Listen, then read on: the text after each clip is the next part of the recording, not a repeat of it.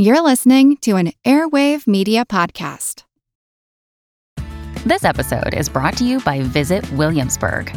In Williamsburg, Virginia, there's never too much of a good thing. Whether you're a foodie, a golfer, a history buff, a shopaholic, an outdoor enthusiast, or a thrill seeker, you'll find what you came for here and more.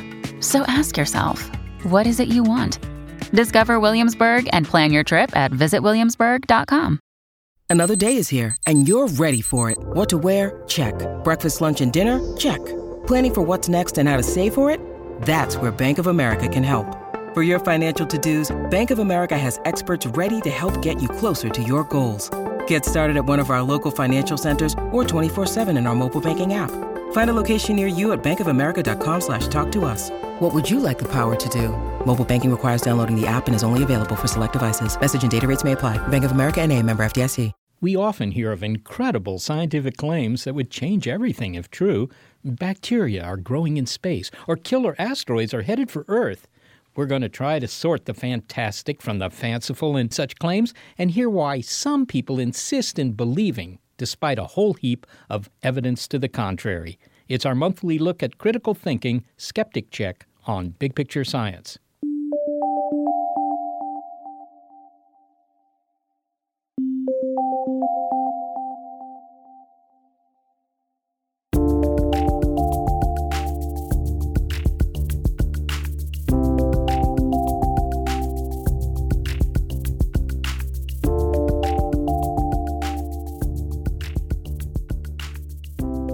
The world is a rumor mill filled with extraordinary claims. I'm serious. Take a spoonful of kohlrabi seeds every day. It'll cure baldness. My cousin Joey did it, and now his hair is down to his knees.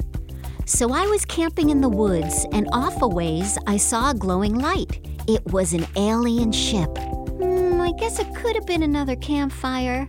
Nope, it was definitely extraterrestrial. And some stories are passed through media outlets under the loose heading news. I read that there are bacteria, living bacteria, growing on the outside of the International Space Station. In space. That one was actually reported in the news. More on those space bacteria later. Which gets us to our point. Some claims of extraordinary events are obviously so far out, your eyebrows raise faster than a professional poker player. They just don't sound credible, and when you look into it a little bit more, well, you find out they're not.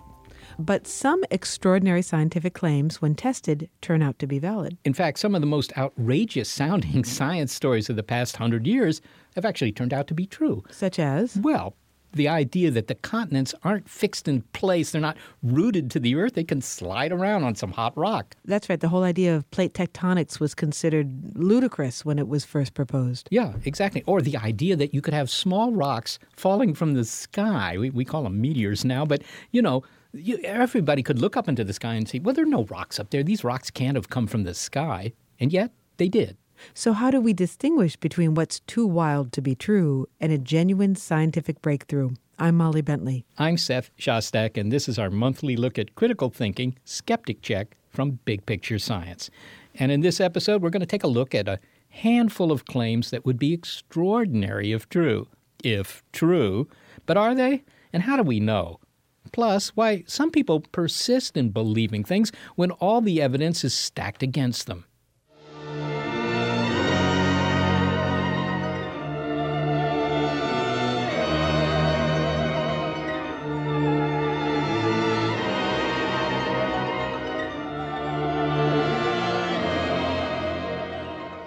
What is science fiction without starring roles, or at least cameo appearances, by aliens? Check out your local movie listings, and there's a good chance that at least one of the films that's playing involves extraterrestrials who, for whatever reason, have decided to include Earth in their travel plans. But those aliens are always of the intelligent kind, you know, the big eyed grays or the weird possum like creatures, even machines who want to just take over the planet or, or maybe get to know you better.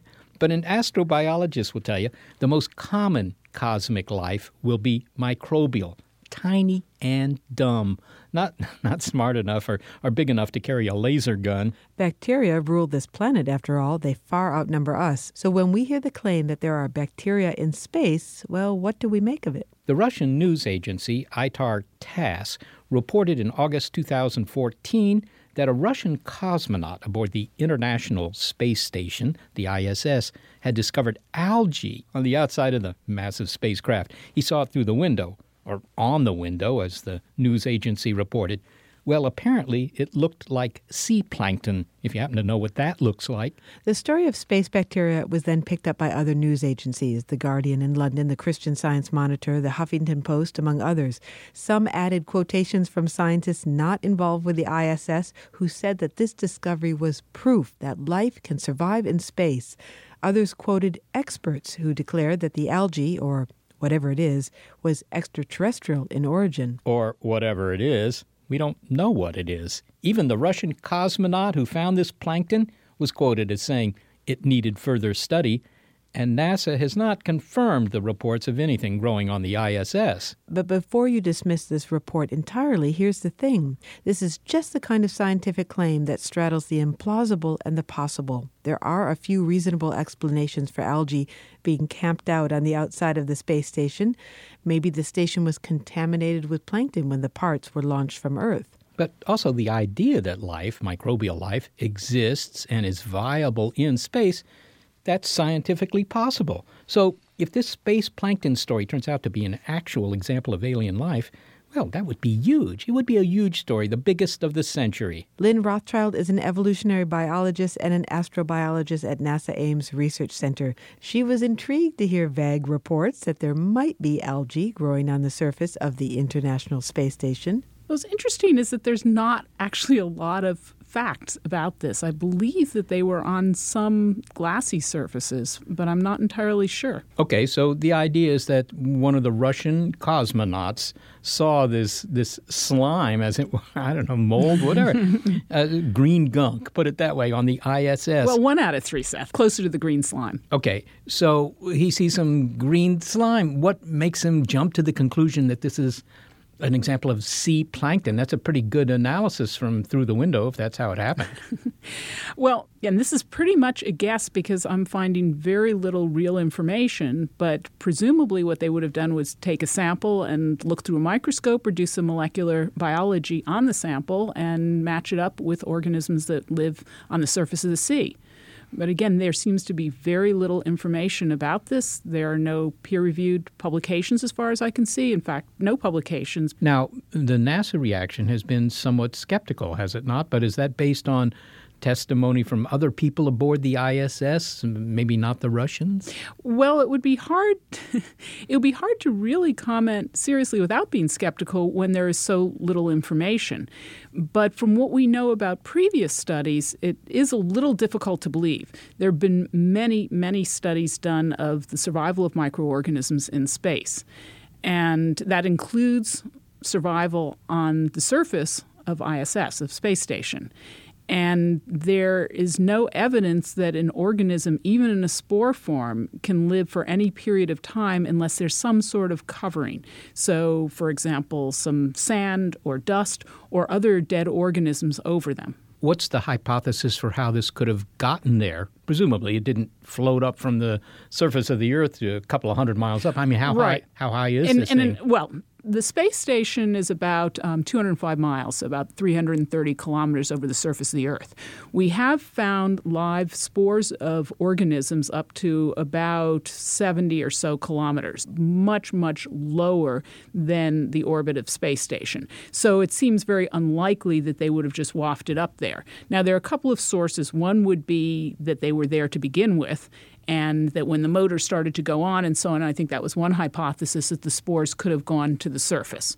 Certainly, there's a lot of resupply, and actually, it occurred to me on the way over to the studio that one of the vehicles that's resupplying space station right now is from SpaceX, Elon Musk's company, and I believe that splashes in the Pacific. So if they're recycling a rocket, it provides a, a, great, literally, vehicle for getting phytoplankton back up to space station we don't actually sterilize spacecraft when they go up. And so it's quite possible that there's contamination all the time. Well, presumably the plankton don't have their own space program. So so it came from Earth. No, nobody's suggesting that this is some sort of life form from outer space, this kind of panspermia idea that it I would hope not, but I wanted to say that up front because there will be people who jump to that conclusion. We do know people in the world who have been pushing the idea whenever they see something like this that it's coming from outer space, and I think that that is so unlikely as to be basically impossible.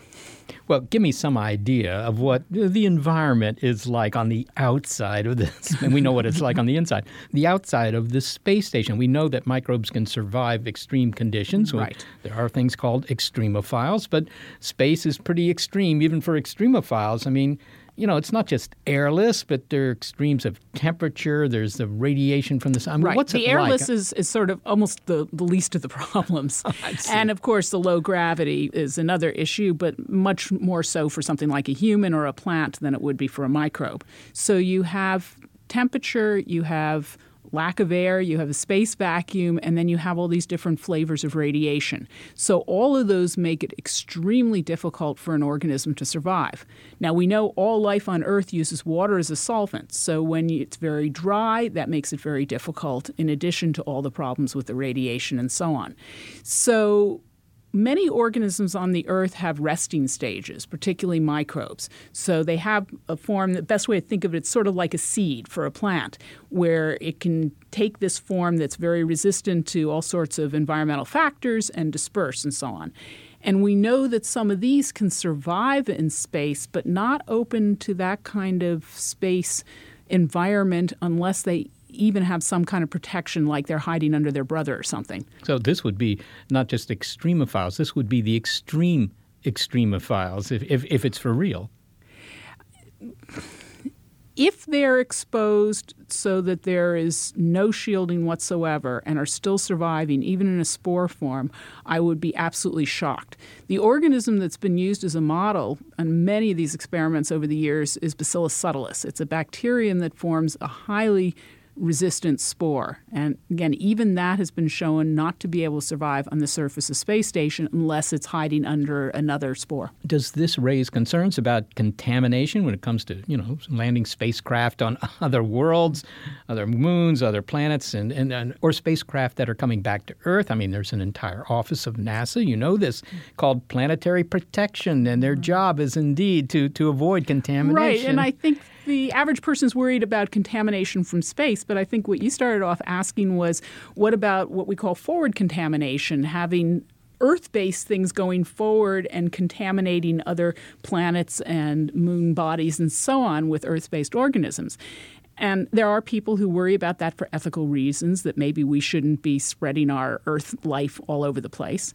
But I think there are more people like me who are really interested in the potential for life elsewhere. I mean, really interested doesn't even begin to describe it. There would be nothing more exciting, I think, to a biologist than finding a second example of life. And if you're bringing up lots of Earth organisms, that may well cloud the issue. It may be very difficult to distinguish what is us and what is them. And again, I'm less concerned about that in terms of an Andromeda strain sort of situation where we all, you know, die of some little Martian microbe, and much more that we have obliterated evidence of what could have been the most exciting biological discovery ever.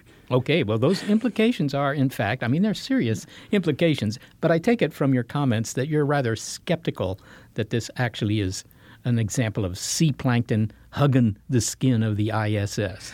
Well, again, I would have to see the data, but if there are things hugging it, they're probably under other particles. So it's quite possible that there are living things out there. It's quite possible there's plankton. It's quite possible to believe all this as long as there's a layer of dust or more over these samples.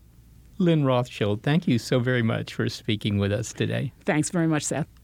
Lynn Rothschild is an evolutionary biologist and she's an astrobiologist at NASA Ames Research Center.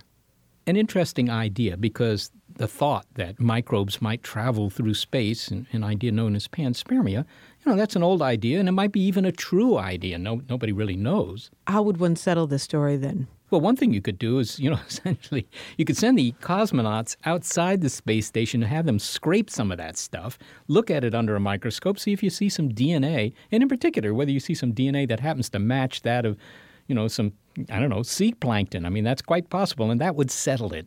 What's clear here, though, is that we don't have enough information. That the story came out of ITAR TASS, that was the original source for the story, that had reported that one of its cosmonauts, one of the Russian cosmonauts, had noticed this. And then that story was picked up and then it was embellished and so forth.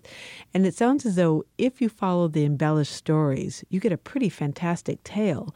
If you go back to the original story as it was reported, it is scaled down quite a bit. The news agency doesn't make any claims that this was algae. The cosmonaut makes does not make those claims, and NASA does not make those claims. They're just saying there's some weird gunk outside the International Space Station, and we need to investigate it. Absolutely. This is a story that outgrew its britches right from the start. It's tiny little bacterial britches.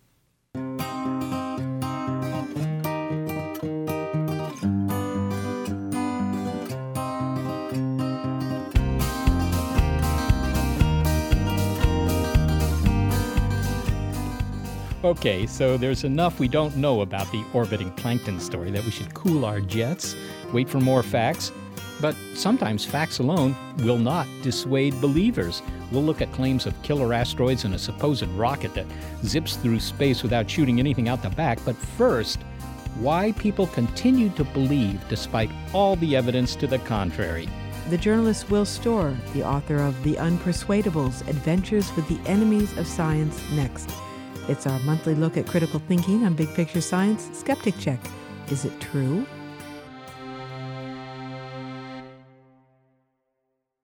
I'm Jane Perlez, longtime foreign correspondent and former Beijing bureau chief for the New York Times. I've been a foreign correspondent in lots of places Somalia, Indonesia, Pakistan, but nowhere as important to the world as China. I mean, China is not dropping anti democratic paratroopers into Montana. But of course, we did see things like the weather balloon slash spy balloon riveting the whole country for a week. This is Face Off, an eight part series in which we'll take you behind the scenes to key moments in the tumultuous US China relationship. We'll speak with a diplomat, a spy, a tech reporter, a US admiral, even Yo Yo Ma. Plus, my pal and noted China historian Rana Mitter joins the conversation. We'll look at what's driving the two nations apart and explore whether anything can help bring them back together. Face Off launches April 9th.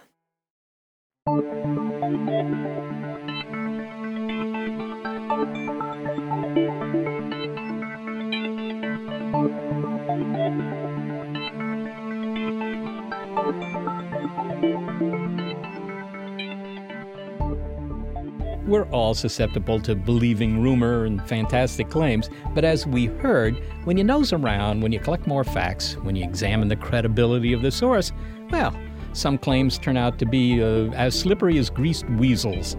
I personally had a hard time letting go the possibility that vitamin C would cure my colds, for example. But you would have no hard time letting go of a greased weasel, right? have you Well- ever held one? Uh, only twice, actually. Okay, I do not believe that. Now, sometimes the idea sticks despite the facts, and even smart people can get caught in the jaws of a far fetched idea. An idea that's based on hearsay, rumor, stories that begin, you know, my brother's friend's cousin said that, uh, you know, accompanied maybe by a blurry photo of an ape like creature loping around the woods. Low grade evidence, even contradictory evidence, and yet people continue to believe. And not all unsubstantiated beliefs are benign. Despite the evidence of science, there are some who continue to deny that the planet's climate is changing. And despite the evidence of history, there are some who deny the Holocaust. Journalist Will Storr met one of the latter in England, David Irving, while researching his book on the persistence of irrational and even destructive beliefs. Will Storr's intention was not to debunk the ideas, but to unearth the core psychology of the people who hold them. And one unexpected result was the conclusion that we're all irrationally wedded to our beliefs in one way or another. Will Storr's book is The Unpersuadables Adventures with the Enemies of Science. Will, we've been hearing about some incredible claims, and we'll hear more in the show, but for example, the presence of algae on the outside of the orbiting International Space Station. If tests after tests are done on the plankton on the space station and they all come back negative, but there's still this one guy who insists it's space algae, what would you call that guy? I'd call that guy, you know, passionate, convinced, certainly very motivated in getting their point of view across, but I'd also call that guy very probably wrong. But you know, I, have been writing about people with kind of strange beliefs for you know a long time now, and the thing that strikes me about a lot of these people is that they're actually very intelligent people, and I think that people underestimate quite how wrong it's possible for people to be and still be convinced they're absolutely right. But that's you know that's the power of the brain. Well, let's uh, take a number of characters in your book, some specific examples here. To begin with, there's John Mack, formerly from Harvard, a Pulitzer Prize winning biographer. And so you'd think that this guy would know his facts, and yet he wrote about alien abduction. What was it that he specifically believed was happening? John Mack is, is a fascinating example of, of exactly that. As you say, you know, this guy won a Pulitzer as a writer. He's no slouch. And he, in his work as a psychiatrist, began seeing lots of people who believed they'd been abducted by aliens. This is kind of in the pre X Files days when uh, this is quite a rare, relatively rare phenomenon. And, you know, it struck him that these people's reports had consistencies, patterns to them. And so this led him down this path of thinking, you know, these people, actually something really is happening to these people.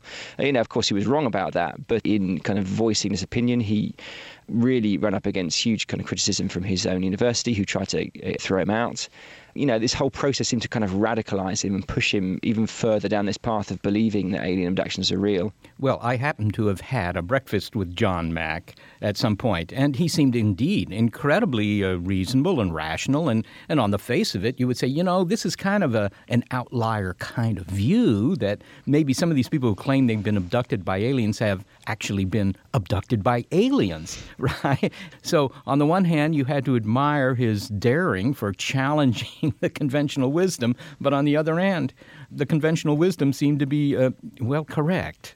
Yeah, I mean, I think you've got to understand. I mean, that's the journey that I went through in within my book was, you know, beginning with quite a cynical view of these kinds of people. You know, thinking, oh, you know, these guys are just idiots. You know, I started trying to sort of work out, you know, how have they got to be wrong?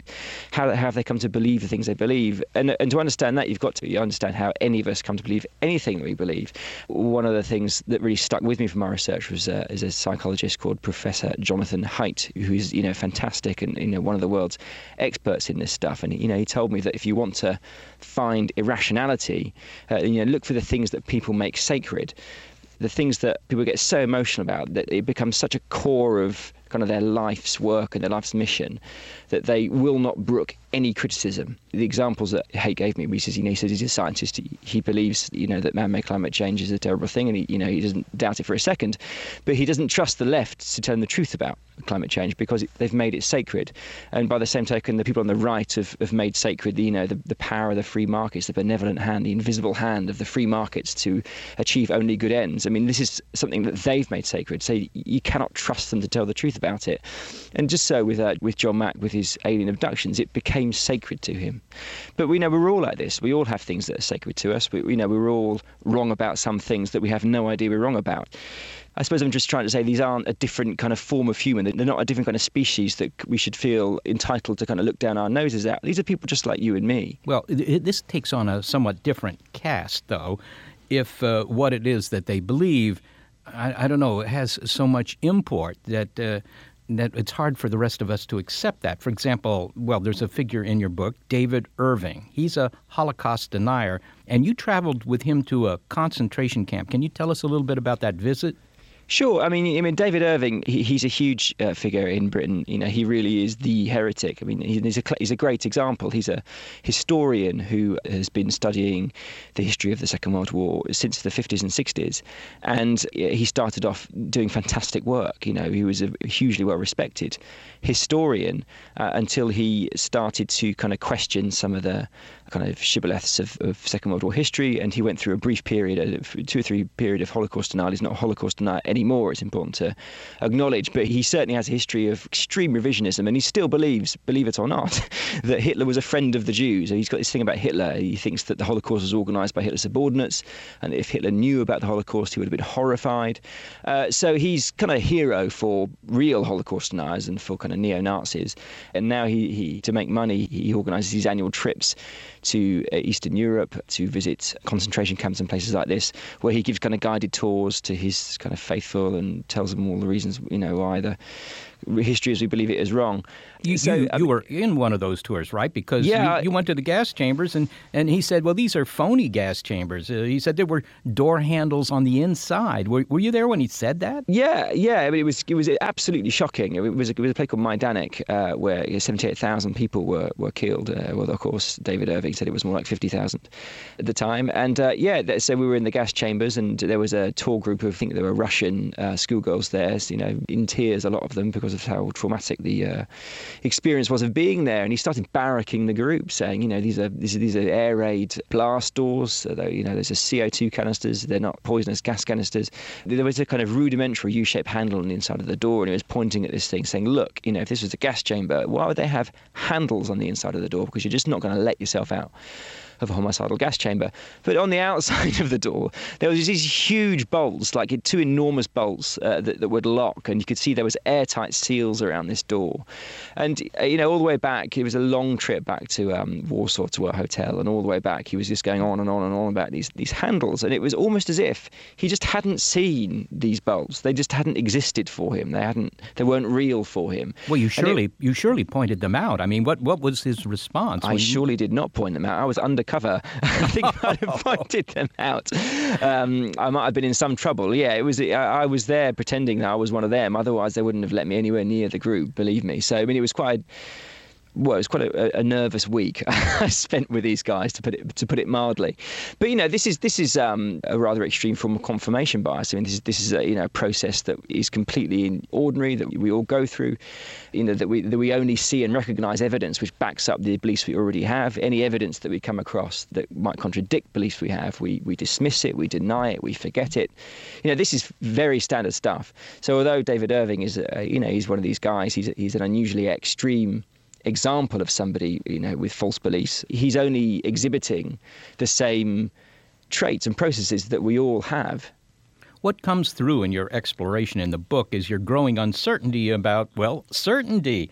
Uh, you know, that we all believe that our own beliefs are the correct ones. Now, in the case of David Irving and denying the Holocaust, I mean, uh, I think I think that that verdict is definitely in. Yeah. But on the other hand, you know, there are some other cases where it's not so clear. And so, does that mean that we have to consider every point of view valid? I mean, you know, how, how do you weigh these sorts of controversies?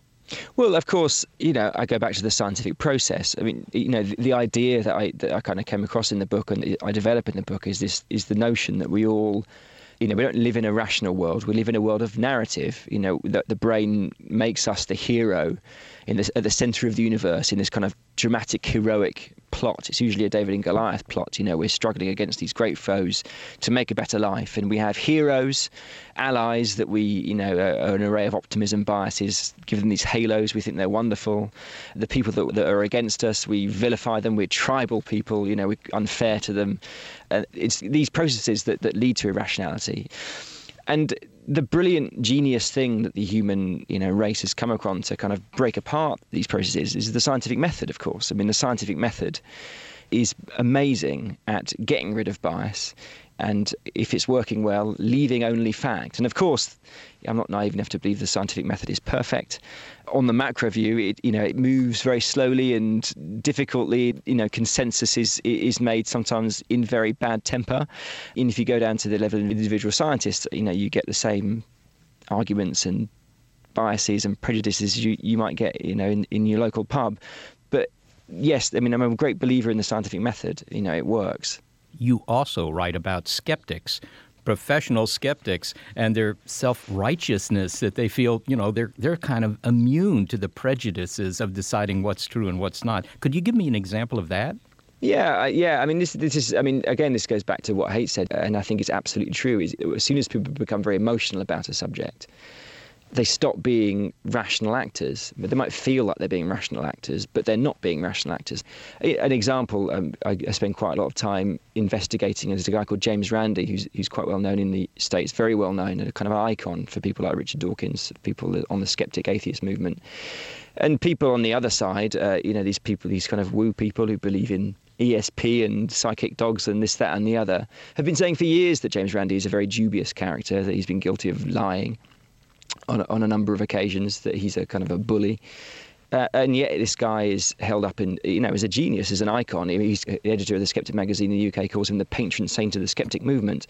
So I spent a couple of months investigating him. I confronted uh, James Randi with some of these accusations, and to his uh, great credit, he admitted to me in the interview that, you know, in his words, there have been untruths.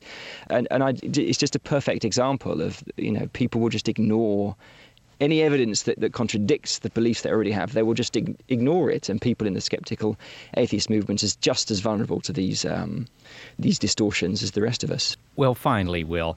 I get uh, phone calls, emails, and so forth from uh, lots of people who believe things, uh, usually involving aliens in my case, but you know that uh, strike me as highly doubtful and so forth. If if you were taking those phone calls, what would you say to them that might help them get at uh, what uh, the rest of us, whatever that means, would call the truth? Well, uh, yeah, people often ask me, okay, so you're saying that people never change their minds, but you know, if you wanted to change somebody's mind, how could you change their mind? And I think what, what all this has taught me is that one way you don't change people's minds is by laughing at them, shouting at them, you know, throwing facts in their face. You know, what you have to tell them is a story that they can believe in, which kind of leads to a you know, a different conclusion. You know, in the UK, a, a, lot of the people on the right wing have got this irrational dread of immigrants, the immigrants that come here. And actually, our economy relies very much on the immigrants that come here.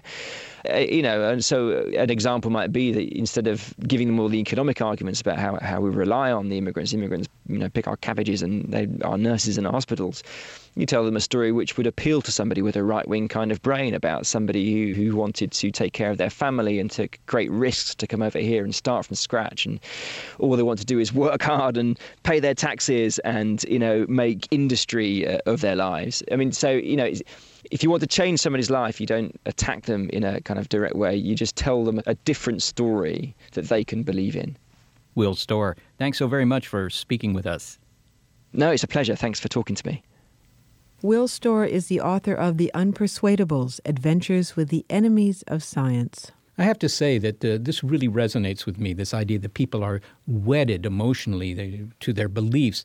When I talk to people about climate change, UFOs, that sort of thing, you quickly find that the, the argument is it's seldom rational. It's not based on facts anymore. It's based on emotions. Right. It's rooted in identity and Will explains why that is why it's so hard to get people to change their minds because you're really not debating the facts um, you're debating something that is much more dear to them, which is who they are. Yeah, you're questioning indeed. They're, in some sense, their very existence, at least as they see it themselves.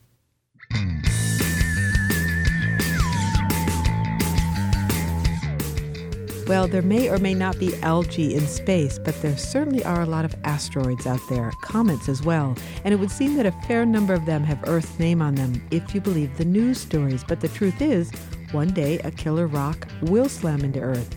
So when you hear a report of a nearby comet or asteroid heading this way, well, how nervous should you be? We'll find out. Plus, and perhaps you read this report, inventors have designed a rocket engine that can go forever, but nothing comes out. It's a closed box. Closed box, and yet you turn it on and it starts accelerating through space. Well, if this is true, it would really ease our way into the final frontier. It's Skeptic Check. Is it true? From Big Picture Science, our monthly look at critical thinking.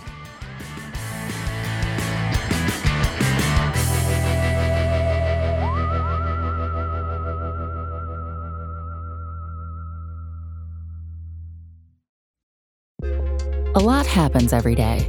Cut through some of the noise by listening to What's New with Wired, a podcast that provides in depth coverage on technology and culture with new episodes released every weekday, you can catch up on all the major events you missed. From AI developments to business updates to new scientific theories, it helps you make sense of what's happening in the world. Plus, each episode is usually pretty short. You can easily squeeze it in on your way to work or during a lunch break. So stay updated with the award winning journalism from Wired. Listen to What's New with Wired wherever you get your podcasts. That's What's New with Wired, wherever you get your podcasts.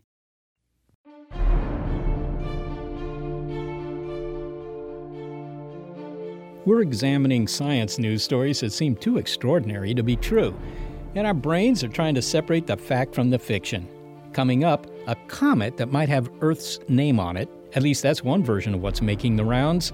But first, a report of an astonishing development in engineering, one that, if it's valid, would change space travel and maybe all travel. Now, when NASA or ESA or the Russians want to go into space, basically they set fire to a tank of kerosene. I mean, there's more to it, obviously, but that's the idea. The result is a rocket that offers that satisfying roar as it's launched, and one that has enough thrust to lift into space at 25,000 miles per hour and escape Earth's gravity. However, if the aforementioned news story is true, then the traditional methods of space travel, well, they're going to look like something from the Stone Age. Now, for years, there were claims by some inventors that they had developed a rocket engine that doesn't burn anything no fuel, and therefore no exhaust. It requires only an energy source sunlight, nuclear fusion, or whatever to keep accelerating. See, rockets always have an energy source, of course, but they also have stuff on board that they shoot out the back, the propellant. But this invention, supposedly, would never run out of propellant because it just doesn't use propellant. The name of this device? A quantum vacuum plasma thruster. I mean, that just rolls off the tongue.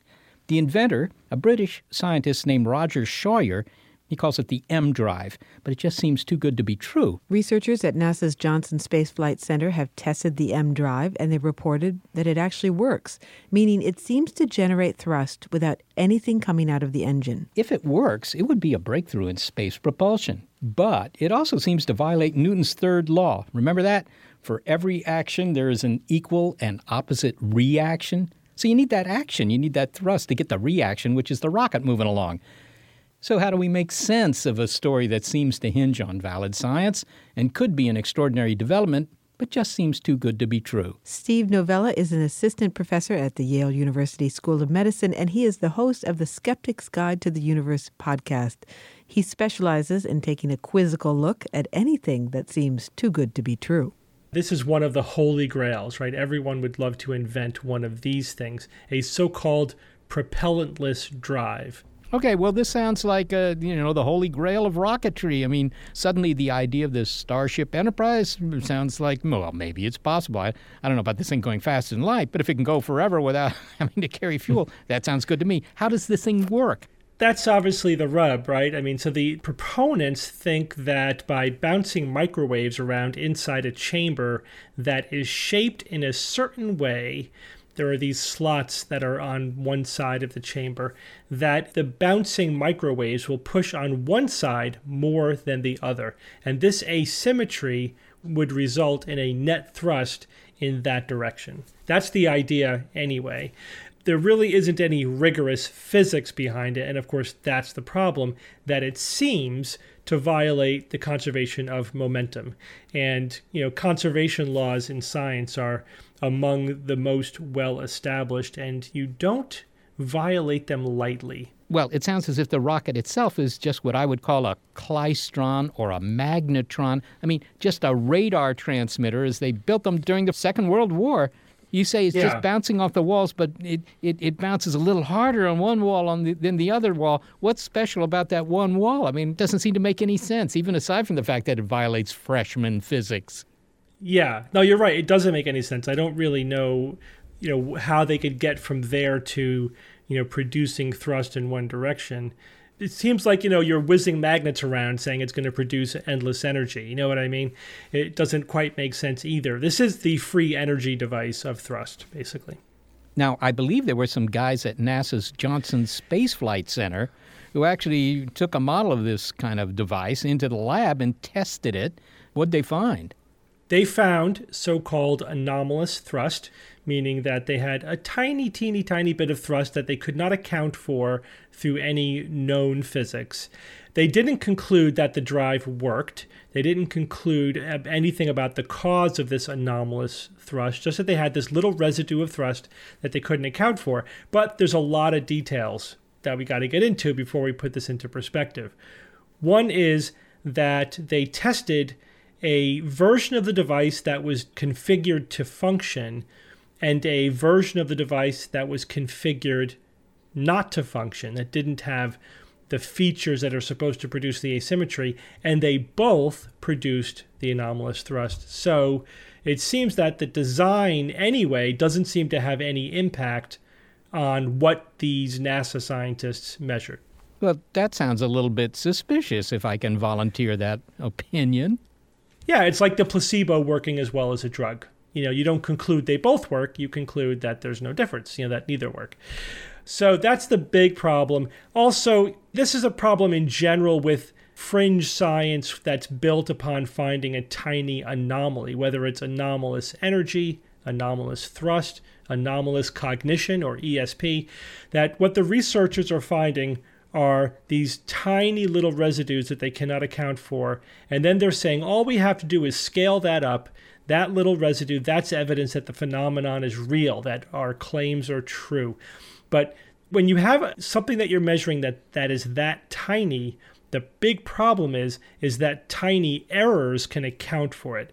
Really subtle effects that you may not have accounted for entirely can be producing that. So essentially such small effects are overwhelmingly more likely to be just noise in the system than some new physics that's going to cause us to rewrite the physics textbooks and redesign our space fleet. well, the NASA engineers seem to be being quiet about their test. We were told that they are, and I quote now, not available for comment at this time, which I found a little bit strange because the report is published, at least the abstract was. Why are they being mum? Yeah, I mean, it was it was a conference paper. It wasn't published in the peer-reviewed literature. You know, that's their job to explore any new out-of-the-box kind of thinking. Uh, those were the scientists who did this. Uh, some of them have a history of supporting things like faster than light drive that maybe not be popular in the scientific community. I don't know. I can't read their mind, but maybe they're getting more attention and maybe negative attention, so they're just trying to lay low for a while, I guess. Or maybe they're doing some retests and they're going to publish something and they don't want to talk until they give us new data. We'll see. But I also think it's kind of misleading to talk about quote unquote NASA as if this is some kind of big official NASA project. It's five guys at NASA among the 1,800 or so employees that NASA has. You know what I mean? NASA's a big place. I don't think this is a necessarily a NASA project. It's kind of the pet project of a couple of guys at NASA. So, but you're right, the NASA name gets attached to it. That's what everybody reports. And I think that maybe NASA as an institution should say something about this. They could use this as a teaching moment to reassure everybody that they're still on the ball and they're not promoting nonsense. Steve Novella, thanks so very much for talking with us. It's a pleasure, Seth. I'm always happy to come on the show. Steve Novella teaches at Yale University School of Medicine, and he's the host of the Skeptic's Guide to the Universe podcast. Well, this sounds like an extraordinary device. How does one determine if this quantum vacuum plasma thruster is for real? Well, if you can say it, it's for real. No, it, that's not it. Look, I think the difficulty here is that the effect is very, very small. Okay, they measured a little bit of thrust, tiny amounts, and that is always a questionable thing in science because you may be getting a small effect because of reasons that have nothing to do with the, the device, actually, the way the device works. And so, do you expect that NASA scientists, NASA engineers will go back and, and test the EmDrive further? Well, it's so interesting if it's true that I'm sure they will do. And if they don't, there will be plenty of others. Okay, so we'll stay tuned to that story. Yes, Yes. See if it picks up speed. I was going to say, you've got the thrust. Well, speaking of heavy subjects, what about apocalypse? I mean, when talk nice, well, nice segue. When people talk about apocalypse today, I mean, they're seldom invoking the types of catastrophes that were popular in biblical times, you know, like locusts. locusts are unpleasant, that's for sure, but they never wiped out an entire species, unlike asteroids. Asteroids are always getting attention because, after all, the ever popular dinosaurs fell victim to one about 65 million years ago. Now, no one wants to make that mistake again, so it's understandable that we all get a little nervous whenever we hear that an asteroid or a comet is in our backyard. Well, we do hear about such things from time to time an asteroid or a comet whose trajectory may put it on a collision course with Earth, or in one case recently, on a near collision course with one of our neighbors. Astronomers have identified a comet called C2013A1 or Siding Spring in honor of the uh, Australian observatory where it was found. That's passing very close to Mars. And one concern is that our little ruddy buddy might give this rock a gravitational jerk and send it hurtling our way. Now, that sounds like something to be worried about, unless, of course, it's hyperbolic scaremongering, which has been known to happen with stories in the news about rocks in space. So, which is this? Dave Morrison is a space scientist at the SETI Institute. Dave, there's a comet in the news. Siding Spring is its mellifluous name, and it's going to graze Mars on October 19th. How close will it come? It'll come within about 100,000 miles of Mars, which is not real close. It's 10 Mars diameters from the planet itself. Well, is there any chance that we got the orbit wrong or that it could be deflected and it could actually slam into the red planet? There's always uncertainty in orbits. That's not just a matter of chance, it's real, but the uncertainties are small, so no, this will not hit Mars. Okay, well, I hate to be a downer here, but, you know, is it conceivable that this thing could be slingshotted by Mars' gravity into a new orbit and eventually target Earth? Absolutely not. Its orbit will be modified going by Mars, but it's going far enough from Mars, it's not going to change its direction and come hit us. We're a long way from its current path. Mm. What if a comparably sized comet were to hit our world? What makes it hard to answer that question is we don't know how big the solid nucleus of Comet Siding Springs is. It's probably of the order of a mile or two, which means if it hit a city, it'd be too bad. The city would be gone. If it were 10 or 20 miles across, then you're talking about something on the scale of the KT, the end Cretaceous extinction that did away with the dinosaurs. A comet this size could do a lot of damage. Rocks from space. There are literally billions of them out there in the outer reaches of our solar system. So this isn't a threat that's going to go away. This is a perennial problem, and not just for us. This would be a problem for any society on any planet, right? That's absolutely right. If you live in a solar system like the Earth, where there are leftover materials like comets and asteroids, then you will be bombarded from time to time. It's just a part of living in the solar system or any other solar system. It doesn't mean it's going to happen next Tuesday. well, speaking of next Tuesday, on September 6, asteroid 2014RC, another good name, I have to say, passed 10 times closer to the Earth than, than the Moon is. How big is 2014RC? Do we know? Is it more than just a dot on a, on a photograph? It's not much more than a dot. So we estimate its size from its brightness. And it's sort of the size of a house or a whale, which means it's a little bit smaller than the meteor that plunged through the atmosphere and exploded above Chelyabinsk a year and a half ago. Okay, well, I'm, I'm comforted by that. I'm also comforted by the fact that this thing, it's 10 times closer than the moon, but that still puts it 25,000 miles out into space. What that, that's a, the circumference of the Earth or something like that. So there's really no danger from this rock at all. No danger to Earth, no danger to our satellites in orbit around the Earth. It's just one of those things that happens all the time, but until we started telescopic surveys, we wouldn't have known it. Well, you say no danger even to our satellites, but geosynchronous satellites are 22,000 miles up. This is uh, in that ballpark. It's well above the geosynchronous satellites. So I don't look for any effects. It's just interesting that the public hears about these now. They've happened all the time. There's an object that comes that close every few weeks, but we're just beginning to learn about them. Well, Dave, people will routinely talk about the end of the earth, the end of the world, the end of humanity. They even predict that such things are going to happen on a certain date, which I always admire. And that way you can at least mark your calendar. but sometimes they suggest that this end will be precipitated by a giant asteroid slamming into our planet.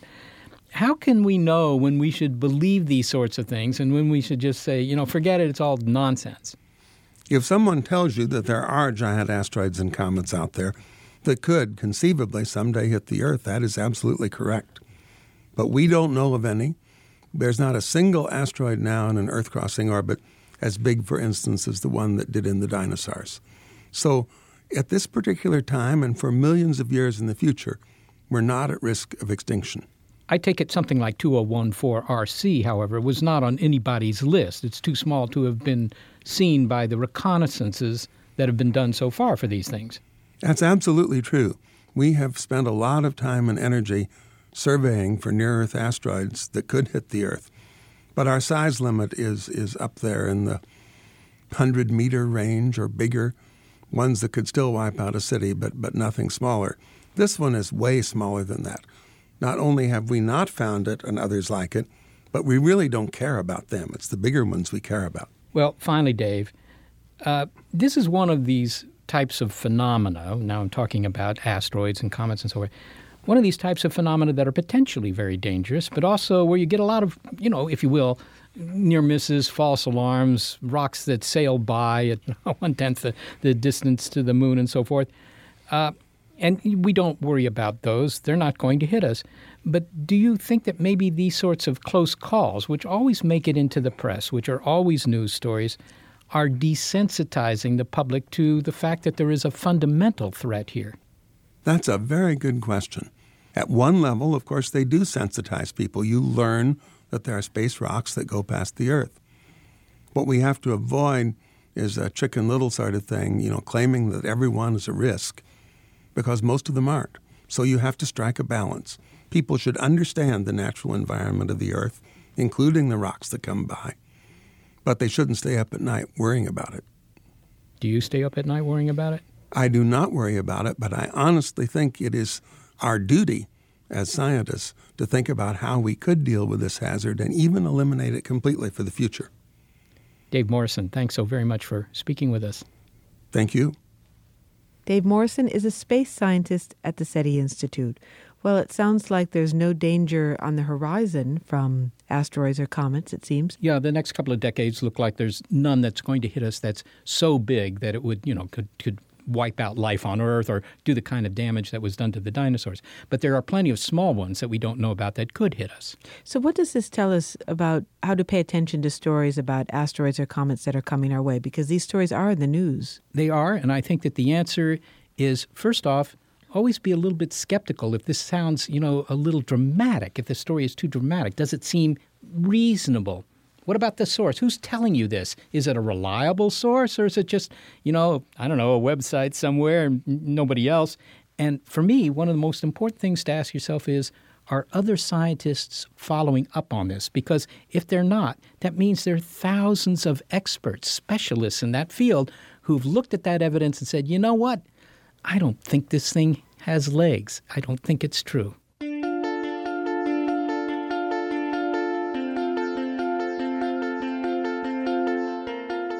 Well, that brings us to the end of a program. Thanks to a production team to which we are certain we owe our gratitude Gary Niederhoff and Barbara Vance. Also, support from Rena Shulsky David and Sammy David and the NASA Astrobiology Institute. Big Picture Science is produced here at the SETI Institute. And a big thanks also to our listeners whose ears have been attuned to Skeptic Check. Is it true? You'll find an archive of Big Picture Science episodes, including Skeptic Check, on our website, bigpicturescience.org. But don't take our word for it, do some investigation yourself bigpicturescience.org. And while you're online, why not save yourself the time it takes to do multiple clicks and download our Big Picture Science app? You can find it on iTunes, Android, and Windows 8. And if you're a podcast listener but you prefer over the air radio because, well, it feels more reliable, check out the listing on our website of radio stations that carry the program. And if your local station is not on that list, well, you could consider letting them know you like the show. Oh, and do you have a comment, a criticism, or a suggestion, or want to surprise us with some praise? Write us at bigpicturescience at SETI.org. Skeptic Check is brought to you thanks to a generous grant from the Trimberger Family Foundation. At the Trimberger Family Foundation, we hold that skepticism is a lamp that lights the way to truth. Trimberger.org. Tech moves fast, so keep pace with the Daily Crunch podcast from TechCrunch. With new episodes every day, this podcast will give you a quick overview on everything you need and should know about startups, new tech, regulations, and more. Listen to TechCrunch Daily Crunch now, wherever you get your podcasts. That's TechCrunch Daily Crunch, wherever you get your podcasts. Get ready to geek out. The Wired Science Podcast explores all the latest and greatest in science everything from strange diseases and biological breakthroughs to interesting tech and mysteries in outer space. Listen to Wired Science today, wherever you get your podcasts. That's Wired Science, wherever you get your podcasts.